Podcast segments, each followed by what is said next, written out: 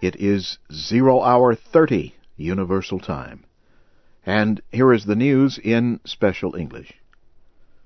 Forces loyal to Ivorian leader Alassane Ouattara attacked the home of the Ivorian president Laurent Gbagbo Wednesday. His forces fought back. Mr. Ouattara's fighters then withdrew. Mr. Gbagbo has refused to accept his defeat in the presidential election held in November. He will not leave office. Mr. Gbagbo is believed to be in an underground shelter with his family. Assistants to Mr. Ouattara say the forces attacking Mr. Gbagbo's home have been told to capture him alive. The United Nations, the African Union, and many nations have recognized Alassane Ouattara as the new president of Ivory Coast. Libyan rebels have pushed back government forces to regain control of areas near the town of Brega. Rebels fought back and gained territory after troops loyal to Muammar Gaddafi had forced them to retreat earlier Wednesday near the towns of Brega and Ajdabiya. Three days of attacks by government troops have halted the production of oil at rebel-held oil fields in eastern Libya. A rebel spokesman said groups of vehicles with artillery attacked two separate fields in the southern desert between Monday and Wednesday. Rebel forces have been trying to restart oil exports to raise money for their uprising. They have a deal with Qatar to sell the oil. A United Nations nuclear expert says Japan's nuclear disaster is less serious than the Chernobyl accident in Ukraine in 1986.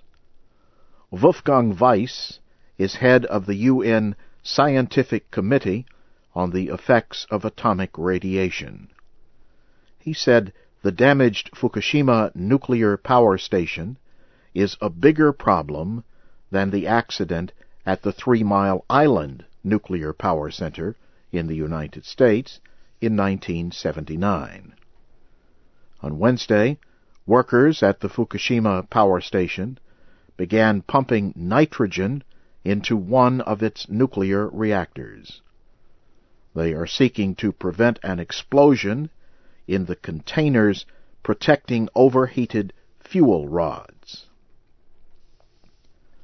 Portugal has announced that it will seek international loans to help solve its financial crisis. Prime Minister José Socrates spoke on national television. He said the country would seek financial aid because of its high debts and difficulty in raising money to operate the government.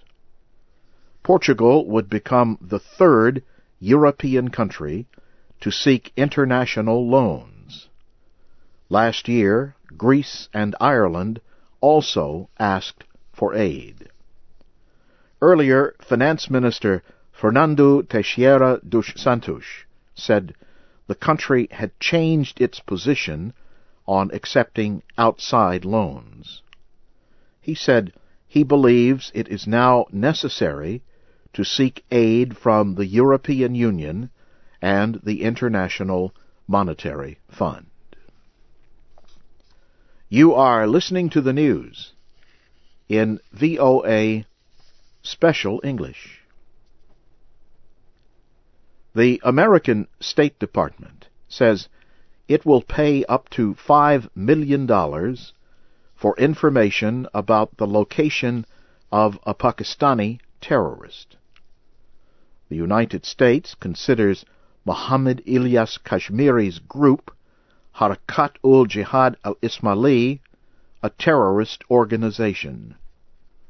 This gives law enforcement agencies permission to restrict resources to both Kashmiri and his group. Since 2001, his group has launched several attacks in India and Pakistan. In 2006, his group bombed an American diplomatic building in the Pakistani city of Karachi. The attack killed four people and wounded 48 others. Last year, an American federal court found Kashmiri guilty of terrorism related crimes linked to a plot to attack a Danish newspaper. Tens of thousands of Yemenis demonstrated in the city of Taiz Wednesday. They are calling for the resignation of President Ali Abdullah Saleh. Protests have been taking place in the streets of Taiz since February. Thousands of people also continued their protests against the president in the capital, Sana'a. More than 120 people have been killed in violence related to the protests in Yemen. Several Western nations have condemned the violence and have called for a political settlement. Officials in Egypt say a former housing minister has been arrested.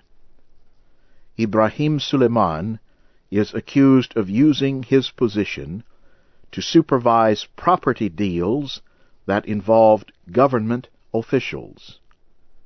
He was housing minister from 1993 to 2005. His arrest is part of an anti-corruption effort against officials who served under former President Hosni Mubarak. A group of Israelis have proposed a peace plan that calls for the creation of a Palestinian state with East Jerusalem as its capital. The plan calls for Israel to withdraw from land in the West Bank and the Golan Heights with some negotiated exceptions. Israel captured those areas in the 1967 Middle East War. The peace plan also calls for Israel to pay refugees and let them move to the Palestinian state. The plan was made public this week. More than 40 Israelis including former security chiefs, have expressed support for it. The peace plan is based on a proposal by Saudi Arabia from 2002. The Dalai Lama has attended the opening ceremony of a museum in India near his home in exile in Dharamsala. The Maharaja Sansar Chandra Museum is in the town of Kangra in Himachal Pradesh state. It shows the history of the area and the life of its former rulers. Objects in the museum include small paintings, ancient clothing, weapons, and books. The Dalai Lama said the museum shows the rich cultural history of Kangra and permits visitors to learn more about their history. And now, briefly, here again is the major news of the hour in special English. Forces loyal to the Ivorian leader Alassane Ouattara have attacked the home of the Ivorian president, Laurent Gbagbo. Libyan rebels have pushed back government forces to regain control of areas near the town of Brega. And Portugal has announced that it will seek international loans to help solve its financial crisis. And that's the news in VOA Special English, coming your way from Washington.